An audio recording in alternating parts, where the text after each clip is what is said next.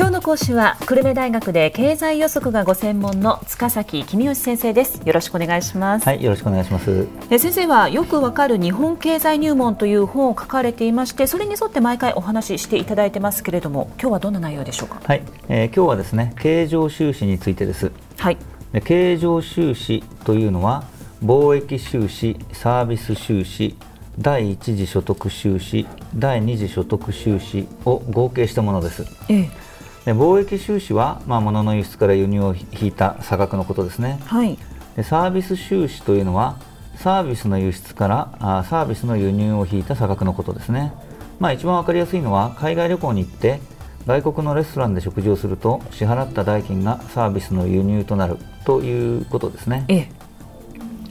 で貿易収支とサービス収支を合わせて貿易サービス収支と呼びます。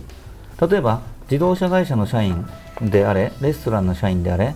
日本人が働いてその結果として外国人がいい思いをしてその代金を受け取るというのが日本の輸出ですね、はい、反対に外国人が働いて日本人がいい思いをしてその代金を支払うのが輸入ということになります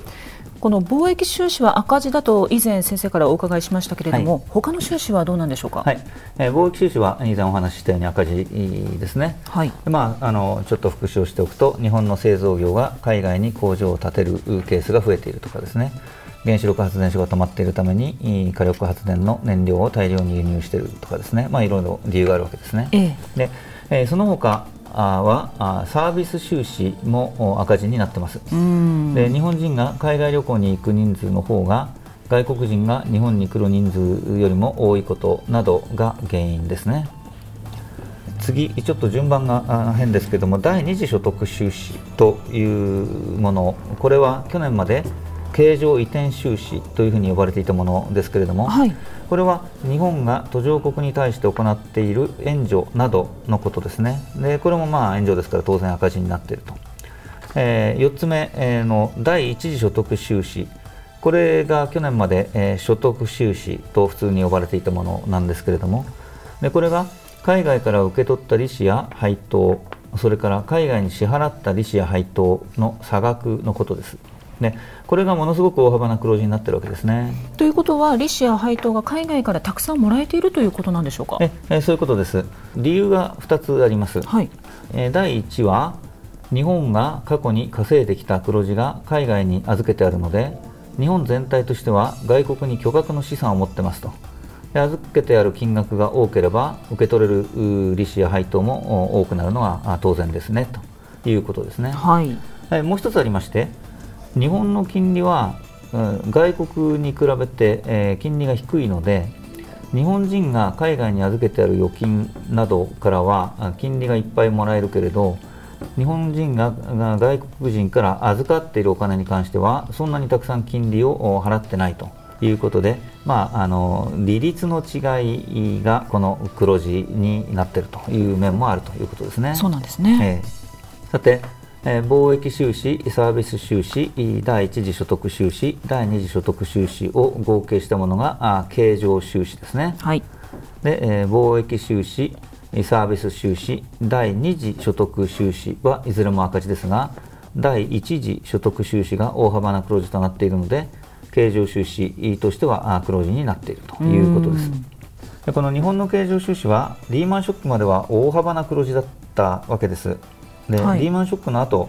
まあ貿易収支の黒字が減ってでそれに伴って経常収支の黒字が大幅に縮小しましたと。で最近も黒字は減り続けていてこのままいくと年間を通しても赤字になってしまうと言っている人もいるほどですね、え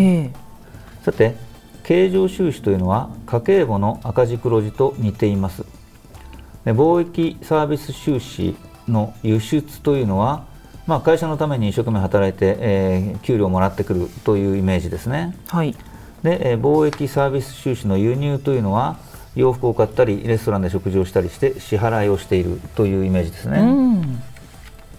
それから第二次所得収支はあ年末助け合いなどに募金したっていうイメージですね。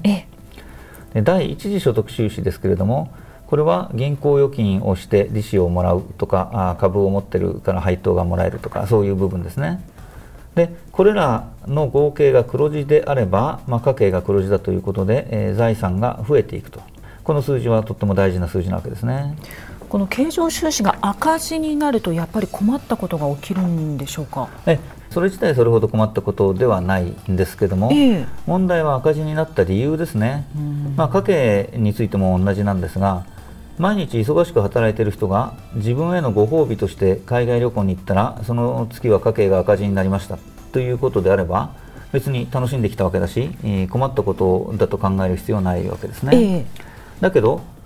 働きたいのに失業しちゃって給料がもらえないと。だから家計が赤字だった。ということであればそれは困ったことですよね。そうですね。で経常収支も同じでありまして例えばアベノミクスで、えー、みんながあ贅沢をするようになって外国から宝石をいっぱい輸入しましたと。なので経常収支が赤字になりました。ということであれば別に問題ないわけですね。はい、ですから今、まあ、景気もいいですし失業者も減ってますし企業も儲かってますので経常収支が赤字になったからといってそれほど問題だと考える必要はないでしょうね。うんなるほど。ただ遠い将来のことを考えると、まあ、心配な面もありますねということで、これから少子高齢化で労働力が不足する時代になります。で国内で作ったものだけでは足りないので海外から輸入するという時代が来るでしょう、ええ、でそうなるとこれまで稼いだ経常収支黒字を外国に預けてあるわけですけどもそれを取り崩して輸入代金を払わなきゃいけないわけですね。で、えー、経常収支の赤字が続くといつかは蓄えがそこをついちゃうという心配があるわけです。そうですね、えー、ただあの日本は莫大なあ蓄えがすでにあるのでまあ、遠い将来そういう困ったことになる可能性があるよというぐらいの話でまあ、頭の片隅にしまっておいていただければ十分かなと思いますけどね。そうですか、えそれでは先生今日のまとめをお願いします。はい、えー、日本は貿易収支とサービス収支と第2次所得収支がいずれも赤字ですが第1次所得収支が大幅な黒字であるため4項目の合計である経常収支は黒字となっています。もっとも過去に比べれば黒字は小さくて月によっては赤字になることもあります。えー、今日の講師は久留米大学で経済予測がご専門の塚崎公義先生でした。ありがとうございました。はいありがとうございました